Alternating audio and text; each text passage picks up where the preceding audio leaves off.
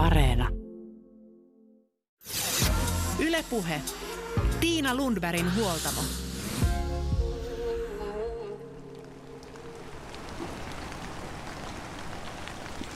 Tervetuloa taas Huoltamolle hyvinvointiaiheiden pariin. Minä olen Tiina Lundberg. Kiireinen arki ja elämän eri käänteet voivat saada parisuhteen koetukselle. Loppuuko aika aina kesken? Takkuako perheen sisäinen kommunikointi tai tursuavatko kaapit tavaraa? Ajaudutaanko riitoihin, kun arki on kaaosta? Ja miten sitten vaalia parisuhdetta, joka on itselle tärkeä? Näitä kysymyksiä perataan tänään, kun puhumme ihan konkreettisista konsteista, joilla arkea voi järjestellä. Miltä kuulostaa esimerkiksi joka sunnuntainen perhepalaveri, jossa käydään läpi tulevan viikon menot ja jaetaan kotityöt? Essi ja Kimmo Määttä ovat järjestäneet oman arkensa työelämästä tutun lean-filosofian avulla. Omaan elämäänsä voi lisätä hyvää oloa ja onnellisuutta karsimalla tarpeettoman suunnittelemalla kotitöitä etukäteen sekä keskittymällä asioihin, joihin voi vaikuttaa. He ovat myös kirjoittaneet aiheesta kirjan. Essi ja Kimmon ajatuksia arjen sujuvuudesta kuullaan hetken päästä. Pauliina Flang puolestaan on seksuaaliterapeutti ja uusperheneuvoja Väestöliitossa. Hän toteaa, että rakkaus on tekoja arjessa ja on nimennyt myös tuoreen parisuhdeopas kirjansa tällä nimellä. Miten alati muuttuva parisuhde saadaan kukoistamaan ja miten kriiseistä ja arjen haasteista voi selvitä? Muun muassa näistä aiheista puhutaan hänen kanssaan. Maailma paranee puhumalla.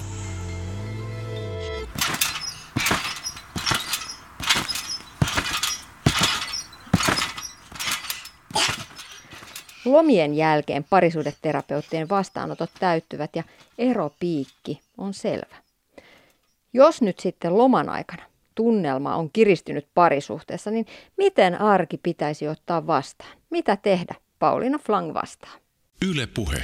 Hmm. Kyllä mä jotenkin ajattelen, että kaiken A ja O on se läsnäolo. Eli se, että, että me ei mentä siinä, että vaikka se arki tulee ja ehkä työt ja ehkä perhe ja muu, niin sitten me jotenkin kuitenkin oltaisiin edes pienissä hetkissä läsnä itsellemme, mutta sitten myös sille kumppanille.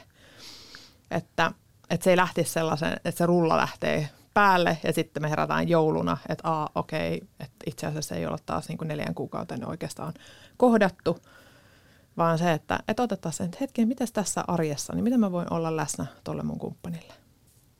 Millaisia kysymyksiä sitten voisi pohtia yhdessä tai yksin?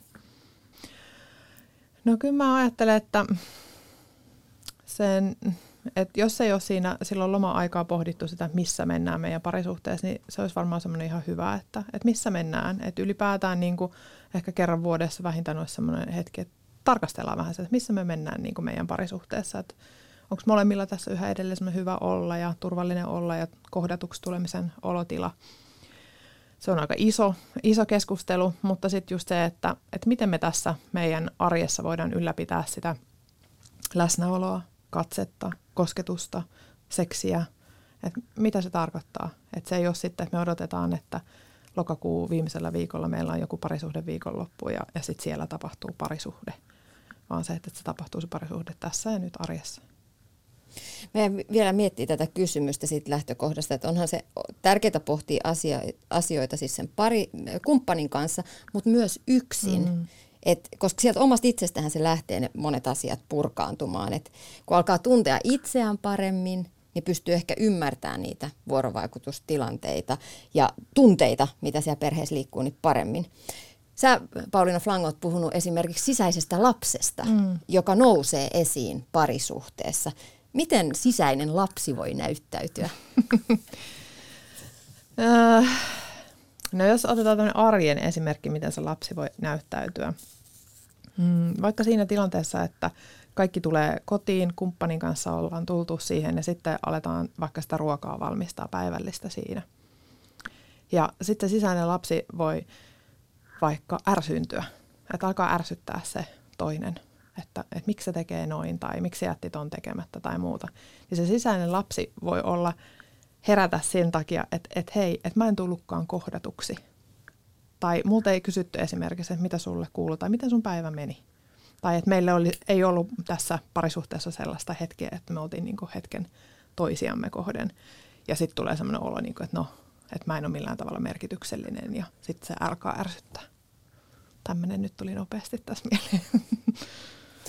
Niin, ja se, sieltä voi purkaantua sitten niitä lapsuuden kokemuksia, että miten niin kun omat vanhemmat on sua kohdan, kohdanneet ja kohdelleet ja kasvattaneet, Kyllä. niin sitten ne samat äh, niin kun asiat purkautuu siinä parisuhteessa. Joo, Joo. ja sitten se on jotenkin myös semmoinen hämmentävä ihan itselle, mutta sitten monet asiakkaatkin kertoo sitä, että miten minä fiksu aikuinen, niin yhtäkkiä käyttäydyn kuten vaikka omat lapset, että et ihan semmoisia, että on vähän niin kuin semmoinen itkupotku raivarit tyyppistä, mutta se just, että se tulee sieltä, että se meidän lapsuus vaikuttaa tosi paljon siihen, niin kliseistä kuin se on, mutta se vaikuttaa. Ja sitten just se, että minkälainen on ollut se, vaikka se parisuhteen malli, mitä me ollaan nähty se, että miten meidän vanhemmat on kohdannut toisiaan ja, tai ylipäätään minkälaisia niin kuin parisuhteita me ollaan ympärillämme nähty, niin kyllä se vaikuttaa meihin.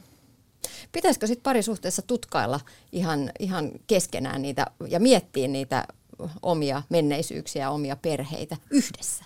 Mm, joo, kyllä mä ajattelen niin terapeuttisesta näkökulmasta. Se on tärkeää, että me tuntee meidän historiaa, että mitä sieltä tulee tähän, että ei, ei me voida oikeastaan vaikuttaa ennen kuin me tiedetään sen, että mitä siellä meidän taakse on niin sanotusti jäänyt. Että jos ajattelee vaikka itse on uusperheellinen, niin kun aina on tämmöinen ajatus siitä, että vaihtamalla paranee, niin sitten se, että, että mun parisuhteestahan tulee tai se mun käyttäytymismalli toistuu, niin silloinhan se on minussa oleva jokin ominaisuus.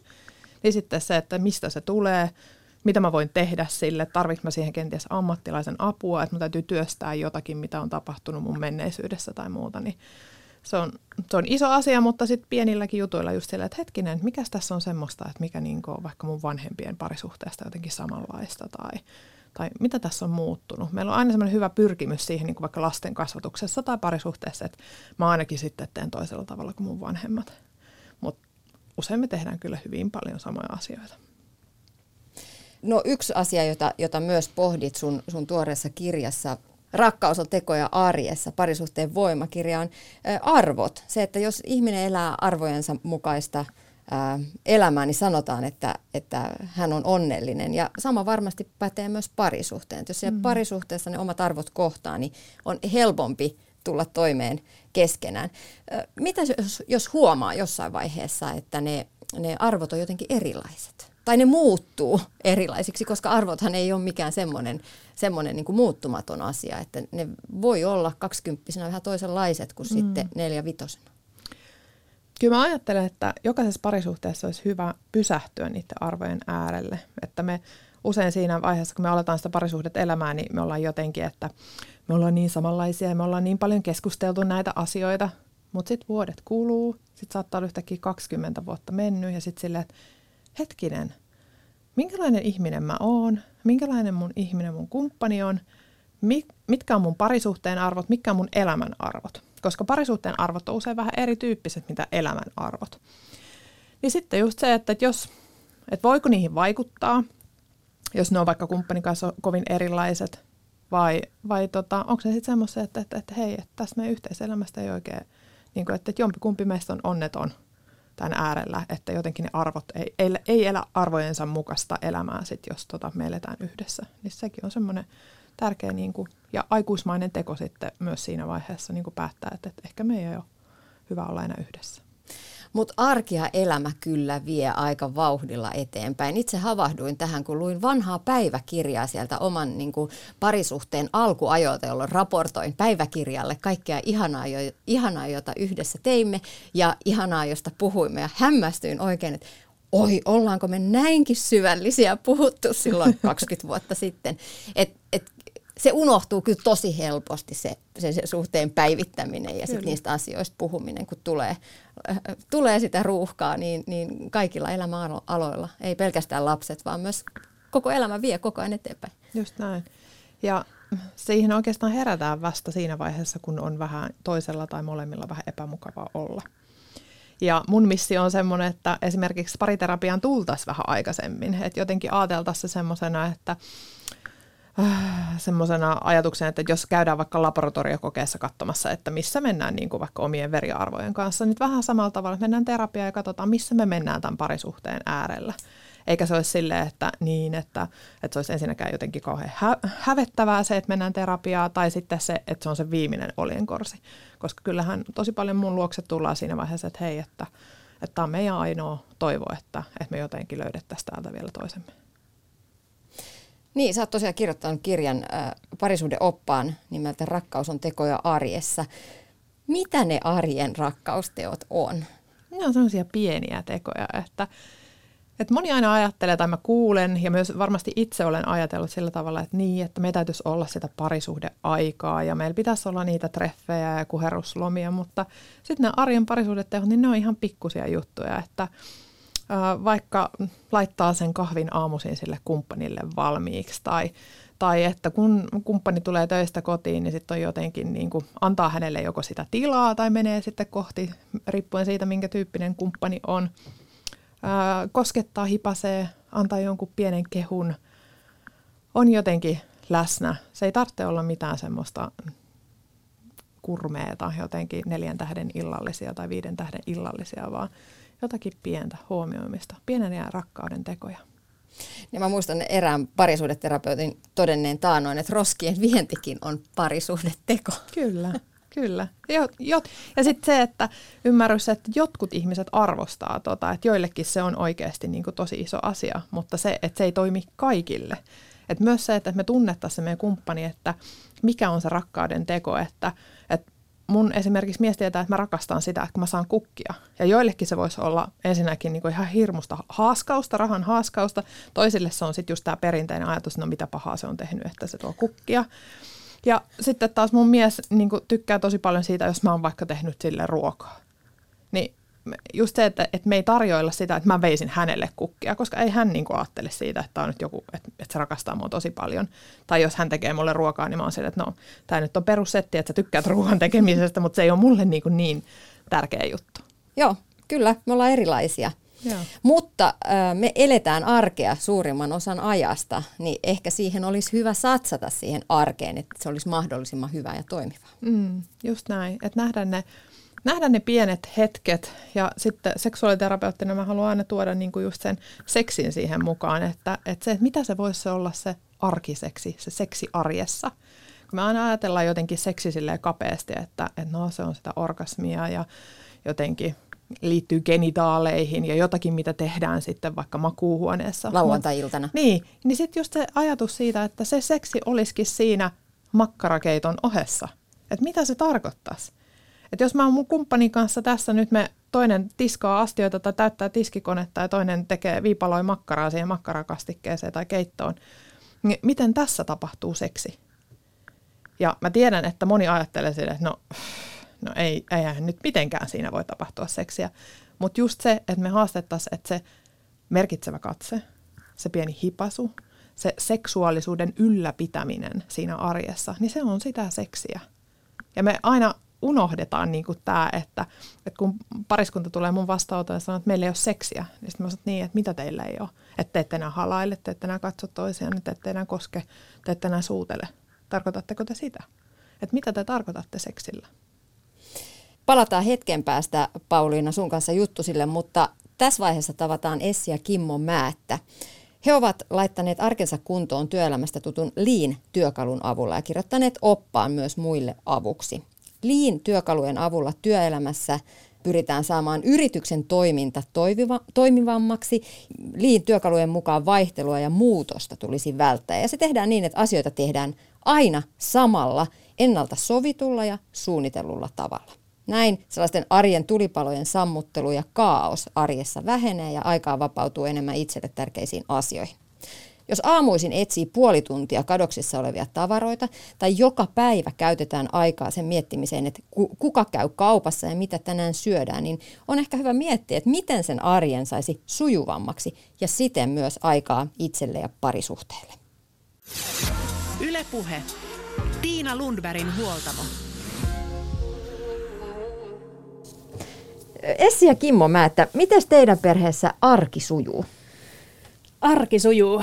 Tuota noin. No meillä tällä hetkellä mun mielestä ainakin sujuu tosi niin kuin jouhevasti ja sellainen helposti ja varsinkin ehkä tämä, jopa tämä etätyöhomma on jotenkin tuonut semmoista niin kuin helppoutta, koska sitten niin kuin voi, vaikka tiskikonetta täyttää tai tyhjentää siinä tauon aikana ja, ja, ja sitten jotenkin on niin kuin helpompaa organisoida ehkä sitä, sitä kotoa käsin sitä, että mä ajattelen ainakin, että meidän niin kuin arki on kyllä aika helppoa. Mitä sä sanot? Joo, ja ehkä nyt harjoitellaan toista viikkoa taas kesäloman jälkeen ja kyllä siitä semmoista tietynlaisesta suunnitelmallisuudesta ja arjen niskalenkistä on heti hyötyä siinä jokapäiväisessä kaauksen hallinnassa. Että kyllä mä niin kuin, ehkä keskiarvoa, keskivertoa paremmin meidän arki sujuu mitä aiemmin. Mm, joo, mm. kyllä. Ja mm. huomasin ehkä tuossa nyt, kun kanssa lomalta palattiin kotiin, että ainakin mulle toi loma tuntui, että kun me kuitenkin aika paljon reissattiin niin kuin sukulaisia tapaa, että tuntui, että se on jotenkin lapsen kanssa, kun ei ole sitä rytmiä ja rutiinia, niin vähän jopa kaoottista ainakin mulle. Kaikki oli vähän niin kuin joka ajan, tai niin koko ajan niin kuin hukassa, ainakin omat tavarat.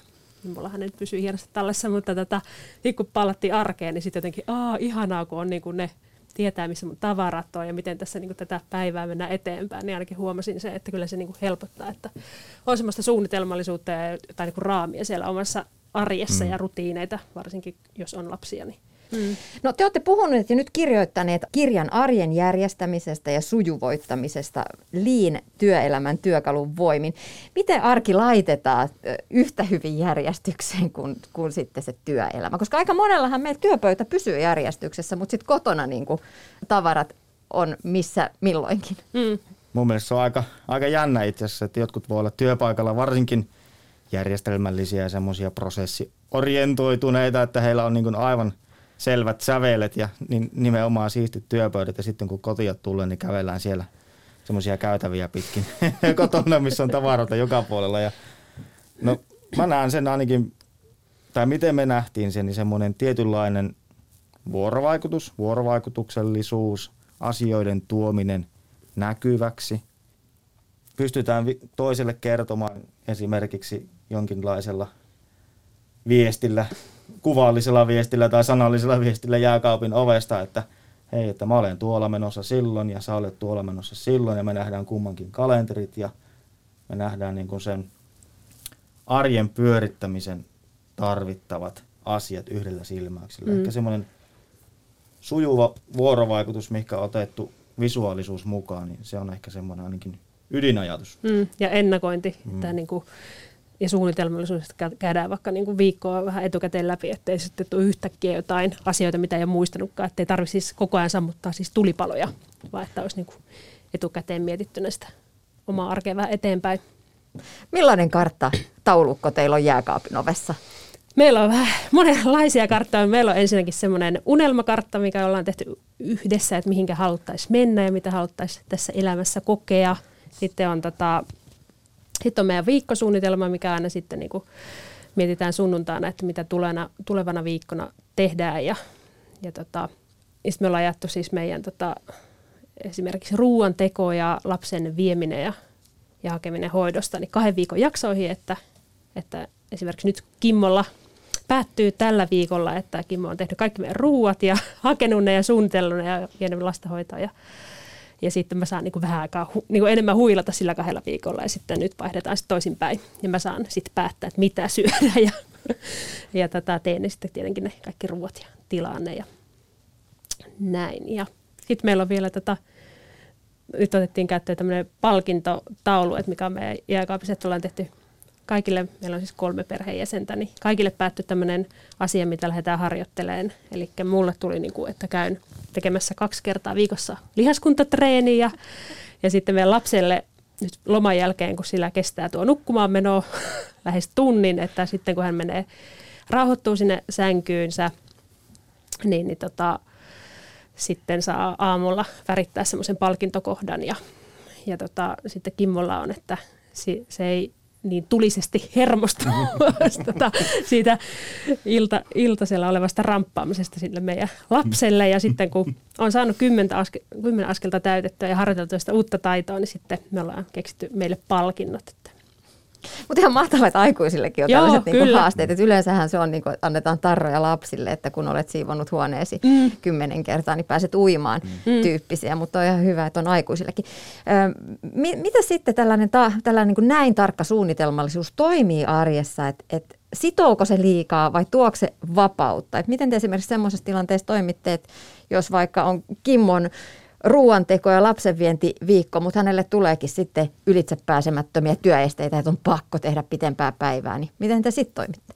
No se on ihan sitten semmoista päivittäistä keskustelua, että me ei silleen tiukkoja rajoja tietystikään siihen kannata vetää, että nyt on niin kuin, en voi joustaa tässä asiassa, kun on näin sovittu. Totta kai siinä on semmoista vuoropuhelua, että ei, se, ei me siinä ole sitten nähty niin kuin mm. minkäänlaista ongelmaa. Että ehkä joskus vähän pikkusen vitsailla saattaa to- toiselle siitä, että ei ollut mun vuoro, mutta tota, totta kai jo, joustetaan puolin Niin. ja toisin siinä. Ja sitten itse kun olen ollut aikaisemmin siis tosi sellainen, että mä oon elänyt tosi semmoista boheemia elämää, eikä mulla ollut mitään niinku semmoista raamia, eikä mun tavarat oli missä sattuu, niin siihen siis menee ihan järjettömästi aikaa siihen säätämiseen. Niin siis mä huomaan, että kuinka paljon niin mulla on helpompaa olla myös itseni kanssa, kun mulla on joku semmoinen, niin kuin, että mä vähän niin kuin näen eteenpäin ja mä tiedän, mistä mun avaimet löytyy, kuin se, että mulla on niin kaikki jotenkin aivan niin kuin kaauksessa ja sitten mun vaikka töihin lähtökin kestää puoli tuntia, kun mä etin niitä mun tavaroita ja miten mä laitan päälle ja semmoista niin kuin niin, niin tota, siihen mä sanoin tälleen pohjemmin koke, kokemuksesta, josta on tullut järjestelmällisempi sanoa, että se ainakin niin mun arkeani ja mun niin kuin, mieltäni helpottaa, että on jotain niin tuommoista rutiinia ja selkeyttä siellä arjessa. Ja varmasti toimii myös ihan kivasti se, että siihen on oikeasti niin kuin koko perhe mukana. Mm, Et aika useinhan me tehdään näitä omia, että mulla on oma kalenteri ja Mm. taulukko ja omat ty- tydylistat ja, ja sitten yritän pitää sen ikioman arkeni kuosissa, mutta kyllähän se koko perhe vaikuttaa mm. sit siihen, se parisuhde ja kaikki muut, että miten ne muut siinä ympärillä toimii. Mm, kyllä. Niin Ja siinä mm. mielessä se, että ko- koko perhe otetaan mukaan talkoisiin, niin Kyllä, Kyllä. Se voi olla niin kuin oman pään sisällä se suunnitelma tehtykin, mutta tavallaan siitä, että se viestitään sitten myöskin kaikille muillekin, että no kyllähän mä tätä mietin ja sitten tulee niitä, saattaa tulla törmäyksiä. Mm. Että, niin, mutta miksi et sä siitä sitten sanonut? Niin, ja sitten on niin paljon erilaisia niin kuin tapoja toimia, vaikka just aloittaa parisuhteen, niin sieltähän tulla, voi tulla ihan niin kuin erilaisesta maailmasta ja erilaisesta henkilöhistoriasta ja minkälaista la, niin lapsuuden perheessä on kasvanut. Ja sitten kun ne tuodaan yhteen, niin siellähän on vähän, että miten se niin kuin joutuu sinne ja minkälaisia toimintatapoja niin kuin ruveta yhdessä tekemään. Mutta siitä just, että olisi niin kuin hyvä yhdessä sopia se, että osallistettaisiin kaikki niin kuin se perheenjäsenet siihen mukaan ja jotenkin löydettäisiin ne yhteiset sävelet ja rytmit sinne ja sitten myös, että lapsetkin, jos on lapsia, niin sitten, sitten saataisiin heidätkin niin kuin mukaan osallistettua siihen yhteiseen perheen askareisiin. niin ja se ei oikeasti, se ei vie edes kauaa se sunnuntai-illan Ei, perhepalaveri siinä viisi minuuttia. Ei Täytetään sitäkään. kalenteria, katsotaan ja sitten toinen viisi minuuttia suunnitellaan viikon ruokalista, että no mitäs haluat syödä ensi viikolla ja, ja, ja siihen pääsi jo lapsi mukaan vaikuttamaan, että no minä haluan taas sitä makaronilaatikkoa syödä ja laitetaan listalle ja, ja, ja sitten toinen viisi minuuttia siitä, kun napsauttaa ostoskoriin ru- ruuat netissä ja se on sitten tilattu valmis kauppalista, niin siinä on niin kuin vartissa se seuraavan viikon arki on jo niin kuin suunniteltu ja Niin. hoidettu, että enää ei ole muuta kuin sitten vaan alkaa toteuttamaan Mm. mm. käytännön juttuja. No mutta mistä se johtuu, että ihmisten arki on usein vähän kaauksessa? Että ollaan ajauduttu siihen. No, voin kertoa entisen elämäni kaauksesta, niin sieltä varmaan niin löytyy. Mutta siis tota, varmaan semmoisia, että etitään jotain asioita hirveä, hirveästi. Ja sitten tota, ainakin mulla kun ei ollut siis vaikka aikaisemmin et, niin kuin tavaroille selkeitä paikkoja, ja sitten mä vaan niin kuin tungen niitä johonkin. niin, niin tota, sittenhän mulla kestää hirveän kauan, kun mä vaikka etin jotain, että missähän mun vaikka joku hiiri on tai mihinkä mä laitoin jonkun, ja sitten mä säädän ja sähellän siellä etsimässä niitä. Ja sitten varmaan se, että sit on ehkä el- ihmisillä niinku aivan liikaa kaikkea. Liikaa tavaraa, liikaa niinku ohjelmaa siellä kalenterissa, että sitten tulee se niinku kiireen tuntu ja sitten tai että jotenkin että priorisoisi niitä omia valintoja, että mikä mulla on niin tässä elämäntilanteessa kaikkein niin tärkeintä ja sitten niin panostaa niihin, kun sitten että on niin paljon kaikkea, missä on mukana. Ehkä mä en tiedä, että pystyykö siitä kaikista nauttimaan, jos niitä on niin liikaa. Kyllä, niin tietyissä elämäntilanteissa niin ei sinne vaan kannata sitten niin survoa sitä arkea täytä ja kaikkea harrastusta ja touhua, jos oikeasti on kuormittavia Mm. ruuhkavuosi, vuosia eletään, siellä on pikkulapsi arkea ja huonoa yöunta ja, ja, ja omaa vaativaa työtä, niin sitten pitää jostakin vaan osata luopua. Ja sitten varmaan ainakin myös semmoinen, että sitten se vuorovaikutus toisten perheenjäsenten kanssa, että jotenkin niin kuin, että kaikki rupeaa siellä perheessä toimimaan, että ei vaan yksi tee vaikka kotitöitä ja sitten toinen ei tee ja sittenhän se niin kuin hiertää se asia siellä ja vie hän turhaa energiaa, kun siitä ei ole vaikka keskusteltu. Ne on vaikka tottumuksia, että vuosikymmenet tapahtuu samalla tavalla, että vaan toinen tekee ne kotityöt.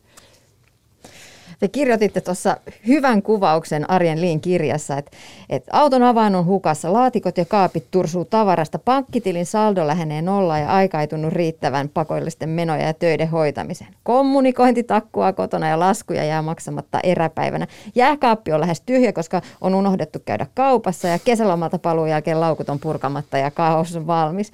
Aika moni meistä tunnistaa näitä elementtejä sieltä mm-hmm. oman perheen arjesta. Joskus pitää olla myös armollinen itselleen, että välillä se voi olla myös kaaosta. Mutta moni myös syyttää itseään sit niinku laiskuudesta ja piiskaa itseään, että mä en pysty tähän. Mm. M- mitä te ajattelette? Mistä löytyisi niinku avaimet siihen sen tilanteen niinku helpottamiseen ja ratkaisuun? Mm. Joo, mä mietin, tota, siis olen tota paljon miettinyt, että koska itse, itselläni on semmoinen uupumustausta ja just sitä on vähän jopa allerginen semmoiselle suorittamiselle nykyään. Ja me ei niin missään nimessä haluta tuoda tuolla kirjalla sitä, että pitäisi olla kaikki täydellisesti, ei niin todellakaan, vaan että jotenkin niin kuin valitsisi ne asiat sieltä omasta arjesta, mihin kannattaa panostaa, mikä lisää sitä aikaa. Koska kyllähän toi niin kuin miten mekin suunnitellaan se viikko, niin se lisää meidän aikaa sitä, että meillä on vapaata tilaa siellä tehdä niiltä asioita, mitkä on niin kuin meille tärkeitä. En, enkä usko myös semmoiseen, niin kuin, jos on hyvin semmoinen lempeä balanssin omainen, että ei, ei tarvitse oikein tehdä mitään tai sitten on tosi niin kuin tiukka, niin ehkä sieltä jostain keskivälistä ja, ja armollisesti ehkä myös, niin kuin, että yksi asia kerrallaan ja lähdetään sitä niin kuin vaikka parantaa. Että just nyt tuntuu, että ei ole että jääkaappi on tyhjä ja joutuu aina joka päivä miettiä, mitä syödään, niin sitten vaikka miettii, että nyt tämä, tämän syksyn meidän tavoite on se, että saadaan tätä tehtyä viikkosuunnitelma, niin kuin, että mitä syödään.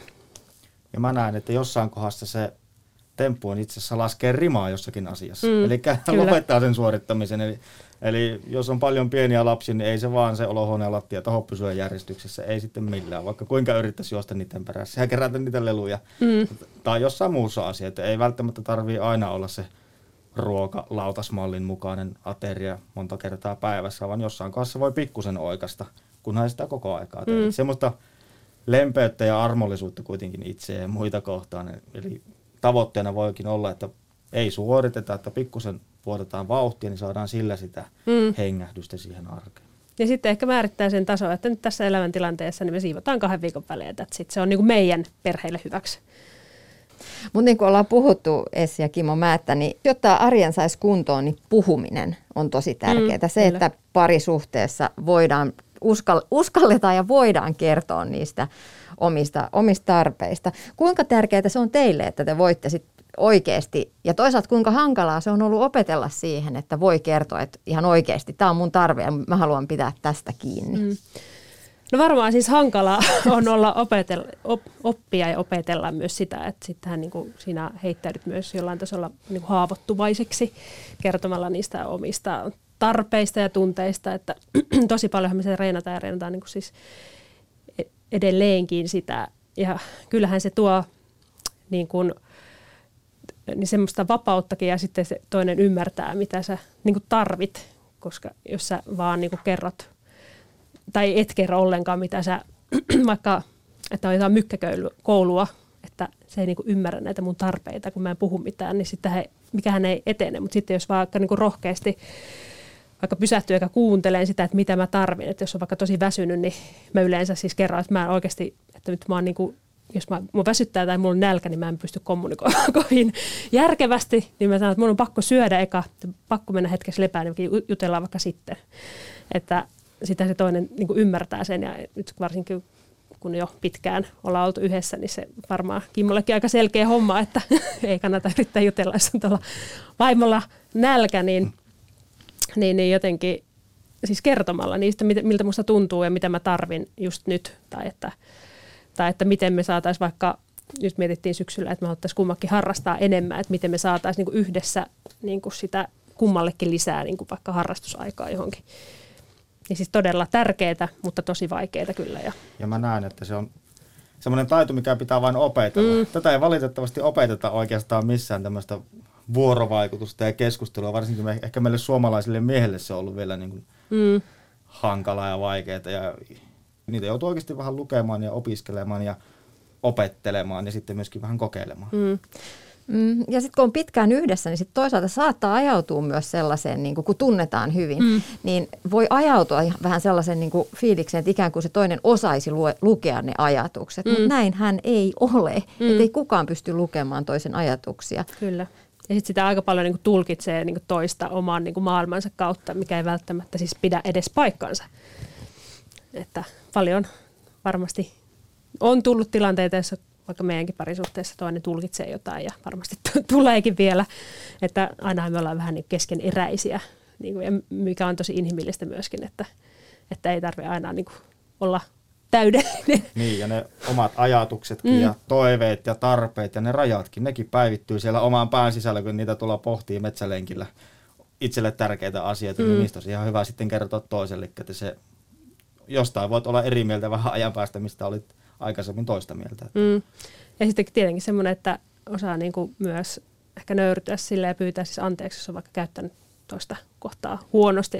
Joskus oli esimiesvalmennuksessa. Siitä ehkä jää paras vinkki, mitä mä oon koskaan kuullut vuorovaikutustaidossa vasta, niin jokaisella tulisi olla taito tulla toista sinne pysäkille vastaan. Eli tulla sinne puoliväliin toista ihmistä vastaan hänen ajatusten kanssa, niin mun mielestä oli kyllä – varsin hienosti sanottu. Eli pikkusen pitää niistä omista jutuista joustoja tulla vastaan, että kyllä mä sua ymmärrän, vaikka ollaankin tässä eri mieltä. Niin mm. Siinä ollaan jo sitten tavallaan siinä pöydän, pöydän samalla puolella, eikä vastakkain tässä asiassa, vaikka oltaisikin eri mieltä.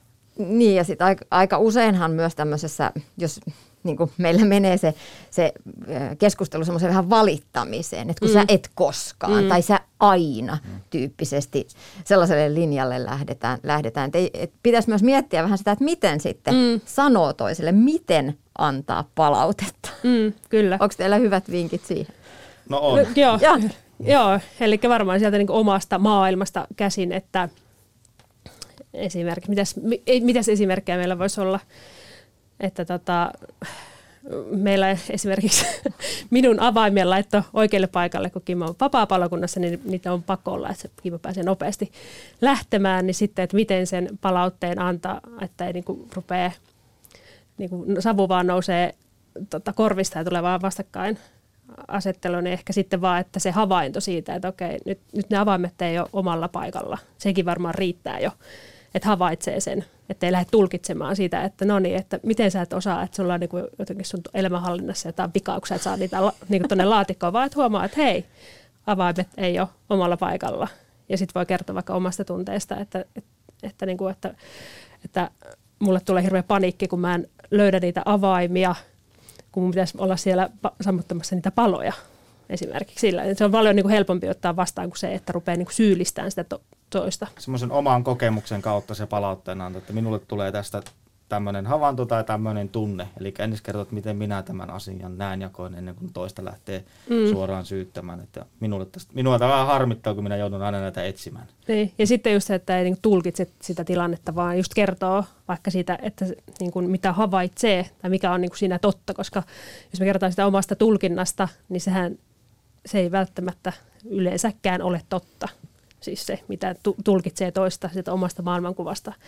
Ja sittenhän sekin on tosi tärkeää, että miten sen, niin kuin se palautteen ottaa vastaan. Se on, se on, se on myös toinen, toinen juttu, että ei tule semmoista sotatannerta sieltä. Ja se on tosi vaikeaa myöskin. Että sitten myös ehkä ajattelen niissä palautetilanteissa, että, että nämä sytyttää meissä ihmisissä tunteita ja se on tosi inhimillistä. Ja sitten jotenkin auttaa sitä toistakin niin kuin ottaa sen palautteen vastaan ja sitten, että ja miten sen ottaa, niin voi vaikka vähän aikaa hengitellä, jos on semmoinen temperamenttinen tyyppi, että saman tien tekisi mieli reagoida, niin sitten jotenkin niin kuin vaikka hengitellä ja pysähtyä hetken aikaa ja sitten, sitten voi kertoa sen niin kuin oman näkökulman siitä omasta havainnosta ja sitten jos antaa sen tunnetilan hetkeksi niin kuin mennä ohi, niin sitten pystyy ehkä niin kuin sellainen järkevämmin siihen jotain niin kuin vastata.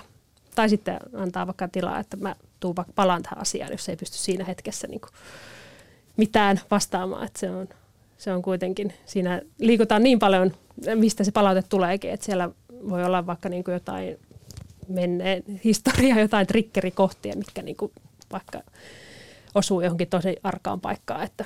Niin, ne voi olla vaikka lapsuudesta tulleita mm, jotain mm. uskomuksia tai semmoisia, mitä on jäänyt. Ja niin, niinku kokemuksia. Se osuu kokemuksia tosi arkaan paikkaan ja siinä niin kuin toinen hyökkää toista vastaan. Mm. Ja, ja. Hei, lopuksi vielä Essi ja Kimmo Määttä, y- jos antaisitte yhden vinkin tähän syksyyn, että mistä, miten lähtisi miettimään sitä omaa, vähän joskus ehkä kaoottistakin arkea. Mistä, mistä voisi lähteä, millaisesta ajatuksesta sitä, sitä arkea sujuvoittamaan? No mä antaisin semmoisen vinkin, että miettisit, että sun päähän olisi aamulla kytketty kamera, kun sä heräät, niin se laitetaan päälle. Ja sitten sä sammutat sen illalla, kun sä menet nukkumaan. Sitten sä katsot sen pikakelasta tallenteena sen sun koko päivän, että mitä tässä muuten oikein tapahtui päivän aikana. Ja mietit, että ei hetkinen, että olisiko täällä oikeasti semmoisia kohtia, mikä voisi vähän fiksummin tehdä. Niin, niin sieltä saattaa löytyä niitä juttuja sen arjen sujuvoittamiseksi ja helpottamiseksi. Niin se olisi ehkä semmoinen mun vinkki. Kyllä. Ja sitten vähän niin kuin miettiä, että missä kohtaa niin kuin meillä vähän tökkii tässä meidän arjessa. Onko se vaikka aamulla, että siihen menee hirveästi aikaa tai etsitään tavaroita tai tehdään joka päivä ruokaa ja valitsee sieltä niin kuin yhden asian, mitä lähtee vaikka yhtenä syksynä muuttamaan ja sitä koko ajan toistaa ja sitten vaikka jouluna katsoa uudestaan, että mitenkäs nyt menee, että ollaanko me säästetty aikaa. Ja sitten voi ottaa seuraava asia vaikka sitten niin kuin tammikuussa ja taas sitä yhtä asiaa viedä eteenpäin. Että ei tarvitse ottaa niin kuin monia asioita, vaan niin kuin yksi, mitä lähtee niin kuin parantamaan tai kehittämään tai jostain laskea rimaa ja sitten katsoa, että miten se vaikuttaa tähän meidän perheelämään tai arkeen yleensäkin. Ylepuhe. Tiina Lundbergin huoltamo. Näin vinkkasivat Essi ja Kimmo Määttä. Ja nyt jatketaan studiossa seksuaaliterapeutti ja uusperheneuvoja Pauliina Flangin kanssa. Miltä kuulostaa sun näkökulmasta se, että kotona otetaan käyttöön, käyttöön Excelit ja aletaan jakaa kotityöt tasaisemmin ja mietitään, että mihin se meidän ö, oma aika ja toisaalta perheen aika oikein menee? No musta se kuulostaa hyvältä ja olen toteuttanut tätä samaa omassa elämässäni, että meillä oli keskustelu mun mieheni kanssa, mä muistan sellaiseen, että, että meillä oli jotenkin kuushenkinen uusi perhe, yksi lapsi, erityislapsi ja, ja sitten tota, molemmista tuntui, että tekee vaan tosi paljon. Ja sitten me istuttiin alas ja molemmat kirjoitti ylös sen, että mitä omasta mielestään tekee niin kuin itse.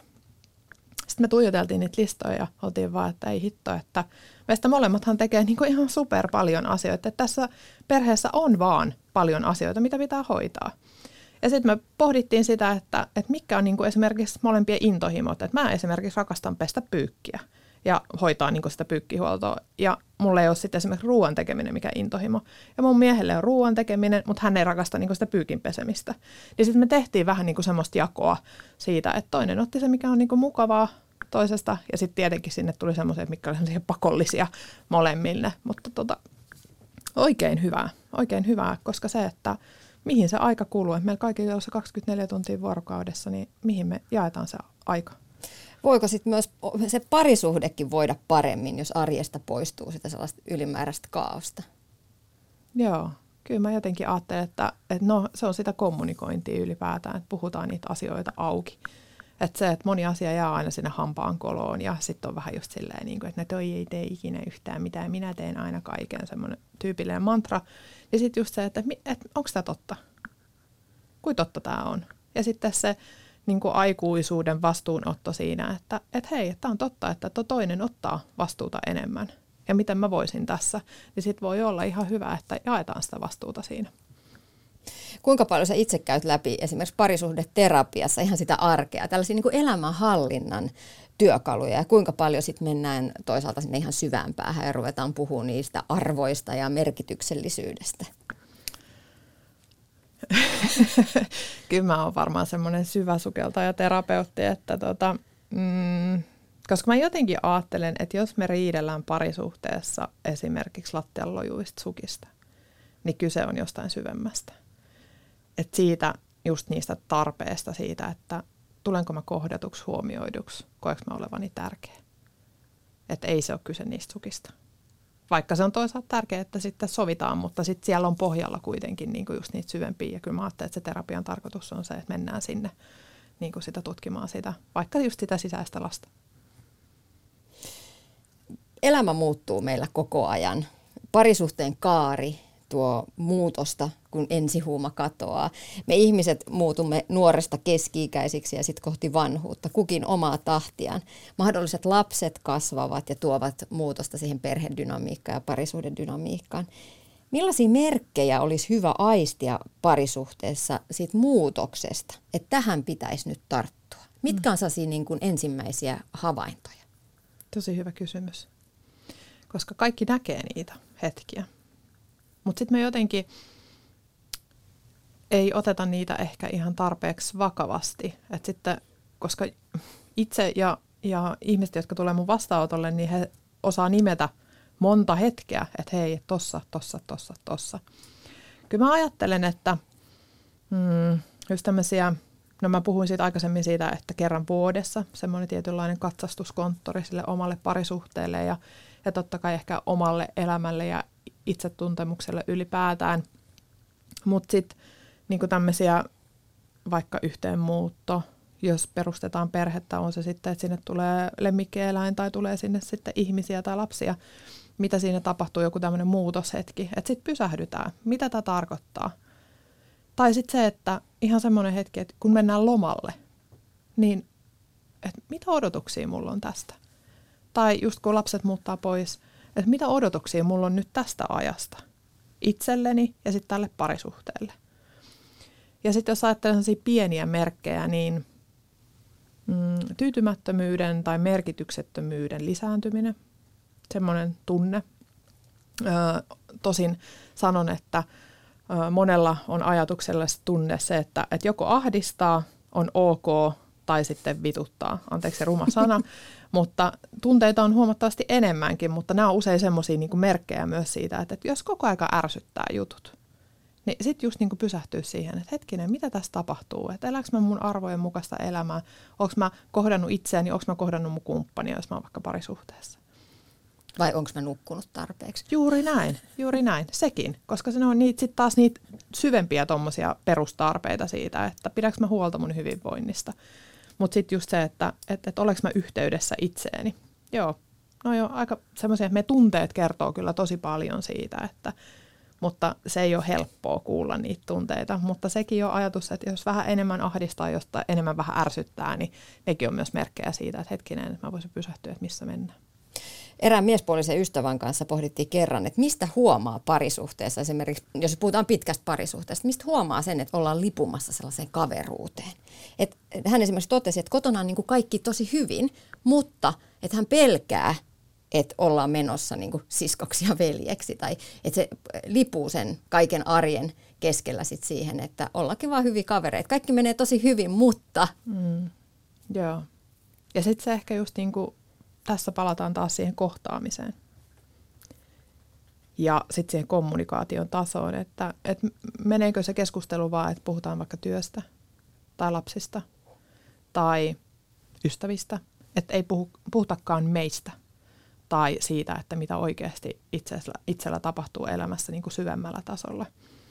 Ja kyllä mä ajattelen, että myös sit se seksi, että sen huomaa niin kuin siinä, että, että okei, että nyt enää ne pu- suudelmat onkin muuttunut semmoisiksi nopeiksi suikkasuiksi, pusuiksi. Ää, ei ole sitä semmoista, että jos istutaan sohvalla, niin sitten istutaan molemmat eri kulmissa ja kännykät kädessä. Ei olekaan niinku semmoista läheistä tai semmoista kosketusta tai muuta. Niin ne on kyllä semmoisia myös taas niitä merkkejä, että et hetkinen, että et, onko tästä mitä mä haluan. Ja, ja sitten just se, että uskallus sanoa sille kumppanille, että hei, tämä ei ole sitä mitä mä haluan, mitä me voidaan tehdä. Sulla oli sun kirjassa ihana kahdeksan sekunnin suudelma mm. ää, esimerkki tämmöiseksi arjen rakkauden teoksi. Miten se toteutetaan suuntelemalla kahdeksan sekuntia? Joo, mutta se just ajatuksellisesti, että se voi kuulostaa niin kuin, että kahdeksan sekuntia, että sehän on naurettavan lyhyt. Mutta me ollaan testattu sitä mä, oman mieheni kanssa, mutta sitten myös niin kuin meidän parisuhdekursseilla, niin sillä on eroa. Se, että kahdeksan sekuntia on yllättävän pitkä aika – ja sitten se muuttuu jo, se, että se on ollut kiva seurata, kun parit suutelee kahdeksan sekunnin suudelmaa, niin miten se kehon kielikin jo kaikilla muuttuu siihen, että okei, okay, ai, ai tätä meidän välillä oli. Et ehdottomasti tätä testaukseen, testatkaa voi ensiksi vaikka yksi sekuntia, sitten siitä kohden kahdeksan sekuntia. Ja sitten tietenkin pitkissä parisuhteissa aina, aina pohdituttaa se ajatus, että, että miten ollaan riittävän lähellä toisiaan, mutta kuitenkin riittävän erillään. Nyt esimerkiksi tämä korona-aika on, on äh, aiheuttanut monissa parisuhteissa sen, että on pakotettuna oltu jopa liikaa yhdessä ja liian lähellä kökötetty kotona – hyvä huomio oli se, minkä esimerkiksi itse tein, että oikeasti sitä omaa tilaa tarvitsee ja happea, vaikka hyvin yhdessä viihdytäänkin. Mm, kyllä.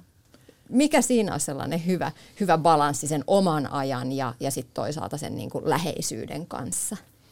Joo, tämä on, tää on mielenkiintoinen kysymys, koska me ihmiset ollaan hyvin erityyppisiä. Eli se, että, että osalle meillä on niin kuin, mm, tarvetta siihen, että me osaittaisiin olla enemmän yksin.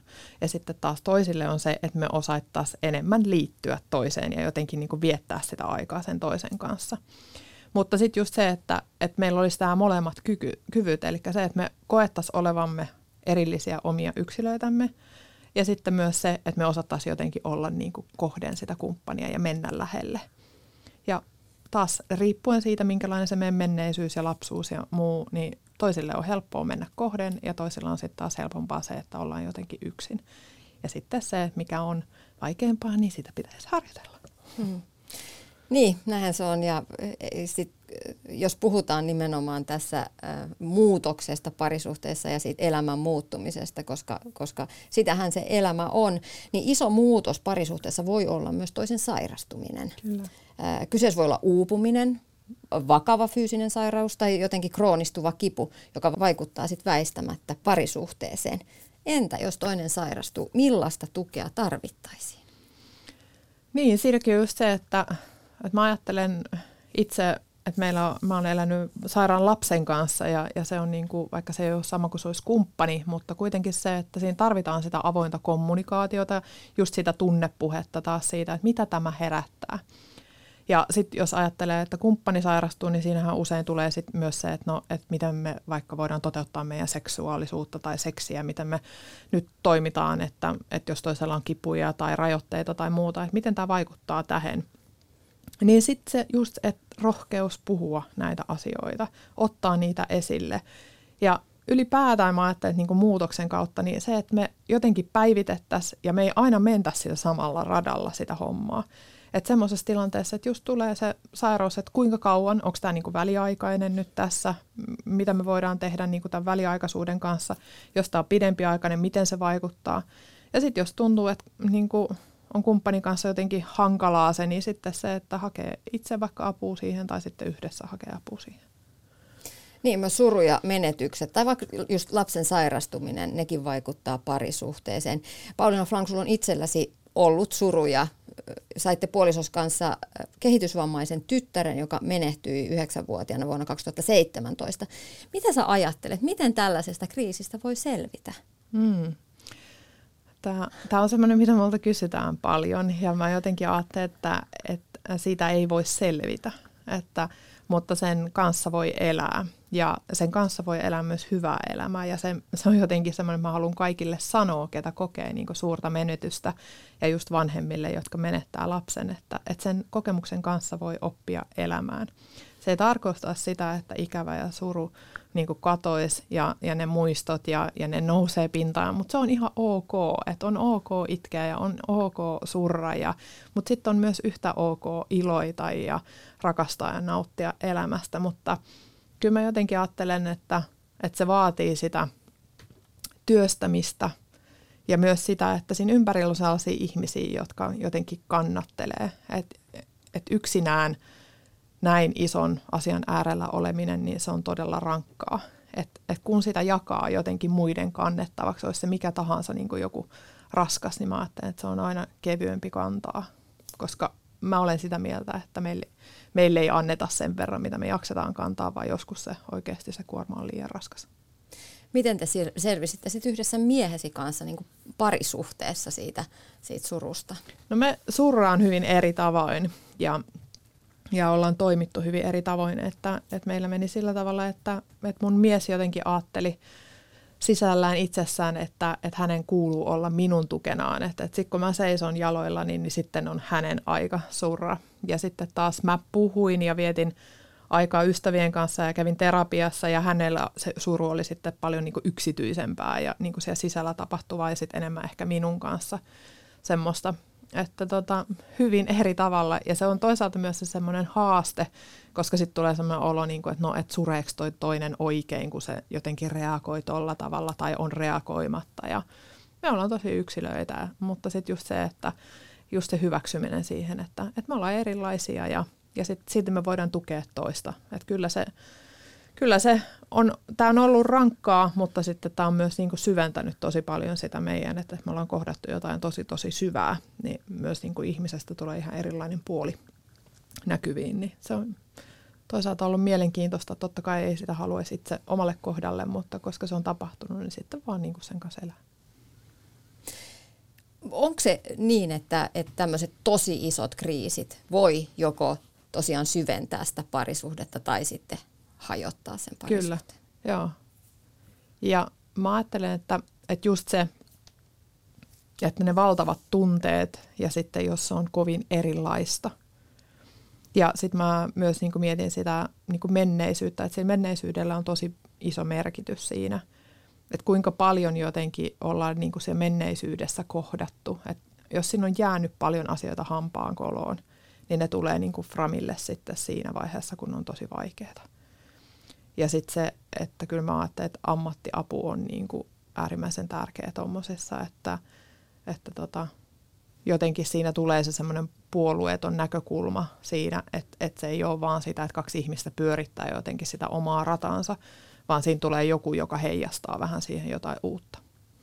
Ja varmasti tärkeitä kriisitilanteissakin ja tällaisessa on se, se kommunikaatio, mutta myös niin kuin, ä, empatia ja se, se niin kuin ymmärrys ja halu ymmärtää sitä toista ja hänen ehkä toisenlaista tapaa reagoida siinä surussa tai kriisissä, mikä se nyt sitten kullakin on. Joo, ja tuossa kirjassa mä kirjoitan just siitä toisen taajuudelle asettumisesta, ja koska me eletään hyvin erilaisissa maailmoissa, että vaikka me ajatellaan, että me ollaan vaikka kumppanin kanssa hyvin samanlaisia, mutta meillä on ihan erilainen lapsuus, meillä on se nuoruus, riippuen missä vaiheessa on kohdattu, niin se on erilainen se maailma, ja siitä maailmasta käsin me katsotaan tätä maailmaa ja tunnetaan tunteita ja, ja mm, niin kuin reagoidaan erilaisiin kokemuksiin. Ja sitten just se, että me asetutaan, tullaan puolitiehen vastaan sitä toista, niin se on niin kuin, se on super tärkeää se, että me ei jotenkin vaan sieltä omasta maailmasta käsin sitä ajatella, että näin se menee ja näin se on, vaan se, että me ollaan kiinnostuneita siitä, että, että hei, että toi mun kumppani ajattelee tolla tavalla ja, ja mielenkiintoista ja just siitä myötätunnosta käsin, että, että se, on, se, on, se on ihan yhtä oikein kuin se mun. Mutta aika monelle meille voi tulla yllätyksenä, että miten syvässä kriisissä itse reagoi tai mm. surussa. Mm ja saati sitten, että miten se puoliso reagoi. Että kyllä me puhutaan tosi vaikeasta asiasta. Myös. Joo. Joo, ja se on, toisaalta mä ajattelen tämänkin niin kuin, semmoisena, niin kuin mä tässä kirjassakin kirjoitan ja aina sanon ihmisille, että kriisi on aina mahdollisuus. Että me jotenkin ajateltaisiin, että me ihmiset on luotu välttämään niin kuin kipua ja, ja, ja kaikkea tuskaa, mutta se, että ne on sitten kuitenkin semmoisia, että siinä me päästään lähelle jotenkin sitä ydintä, mitä me ollaan. Et me ollaan kaikki, että ei me olla ainoastaan sitä mukavaa, ihanaa, lepposaa, leikkisää, vaan se, että me ollaan myös sitä surevaa ja tuskasta ja kipuilevaa ja, ja kaikkea. Niin sitten just se olla, niin suhtautuu semmoisella mielenkiinnolla, että hei, että mitä mä voin oppia itsestäni ja mitä mä voin oppia tuosta kumppanista. Ja sitten taas toisaalta myös niin semmoisissa hetkissä niin myöntää sit se, että – että me ollaan tehty niin kuin voitavamme ja, ja minä olen tehnyt voitavani tässä asiassa ja, ja sit, että jos on hetki luovuttaa niin, tai päästää irti, niin sitten myös tekee sen. Niin, elämä muuttuu ympärillä koko ajan. Me muututaan, puoliso muuttuu. Joskus mä ihmettelenkin, että, että se on aika ihme loppujen lopuksi, että miten ihmiset pystyvät elämään pitkään yhdessä. Mitä sä ajattelet, Pauliina Flang, että mikä on sellaisen pitkän, mistä löytyy pitkän parisuhteen avaimet? No jos mä olisin sen keksinyt, niin tota, mä luulen, että mä, mä olisin siis aika, aika hurja ihminen jotenkin pelastamassa tätä maailmaa monelta, mutta tota, kyllä mä mm, ajattelen, että uh, siinä on myös tietynlaista semmoista mm, yhteenkuuluvuutta, että, että ehkä mulle mä jotenkin ajattelen, että on myös tietty kohtalo, että jotkut ihmiset oikeasti niin kuin luovii ja löytää ja on pitkän aikaa yhdessä. Ja sitten taas toisaalta se, että lyhyetkään suhteet, niin ne ei ole merkityksettömiä. Että ei ajatella silleen, että, että parisuhde, joka kesti vuoden, on jotenkin huonompi kuin parisuhde, joka kesti 50 vuotta. Koska mä ajattelin ihan samalla tavalla mun tyttären elämästä, että, että hän eli kuukausi vajaa yhdeksän vuotta ja hän eli täydemmän elämän, mitä esimerkiksi moni 90 Että hän jotenkin koki maailman niin kuin, ja ihmiset ja tunteet tosi vahvasti. Niin sitten sama jotenkin ajatus siihen, että, että me pidettäisiin niin kuin he, tätä hetkeä arvokkaana ja just sitä arkea me pidettäisiin arvokkaana. Että ei ajateltaisi, että no, että sit kun lapset on muuttanut pois ja sitten kun me ollaan eläkkeellä, että me elettäisiin sitä sitkuelämää, vaan me elettäisiin sitä tätä arkea tässä – miten mun on hyvä olla, miten mun ympärillä olevien ihmisten on hyvä olla, miten tässä parisuhteessa meillä molemmilla olisi mahdollisimman hyvä olla. Ja muistelisin, että tutkimusten mukaan myös se, että on aktiivinen ja miellyttävä seksielämä, niin silloin on tekemistä sen parisuhteen kanssa. Että usein pitkissä parisuhteissa on toimiva seksi. Joo, ja sitten just se monipuolisuus, että se ei ole vaan sitä orgasmia tai jotakin muuta, vaan se, että se on niin kuin monipuolista, että pidetään sitä virettä yllä että, ja tutkitaan sitä omaa seksuaalisuutta, koska sekin muuttuu. Että ei se ole samanlainen kaksikymppisenä kuin kuusikymppisenä. Ja sitten se, että ajatus siitä, että kahdeksankymppisenä on yhä edelleen seksielämä, niin sekin ajatus siitä, että, että ihminen on seksuaalinen koko niin kuin elämänsä ajan. Niin sitten se, että – pitää yllä, mikä ne on, miten siinä arjessa voi sitä seksiä ylläpitää ja, ja jotenkin laajentaa sitä omaa ajatusta eikä, eikä pitää sitä semmoisena suorituskeskeisenä juttuna. Pauliina Flang, lopuksi vielä ajatus arkeen. Tee edes tämä, jos arjelta ehdit. Vinkki parempaan parisuhdearkeen, kaikkien ruuhkien ja koko elämänkirjon keskellä. Ole läsnä. Suutele se kahdeksan sekunnin suudelma. Ja sitten ylläpidä sitä seksiä siinä arjessa niin pienillä teoilla. Ylepuhe. Tiina Lundbergin huoltamo.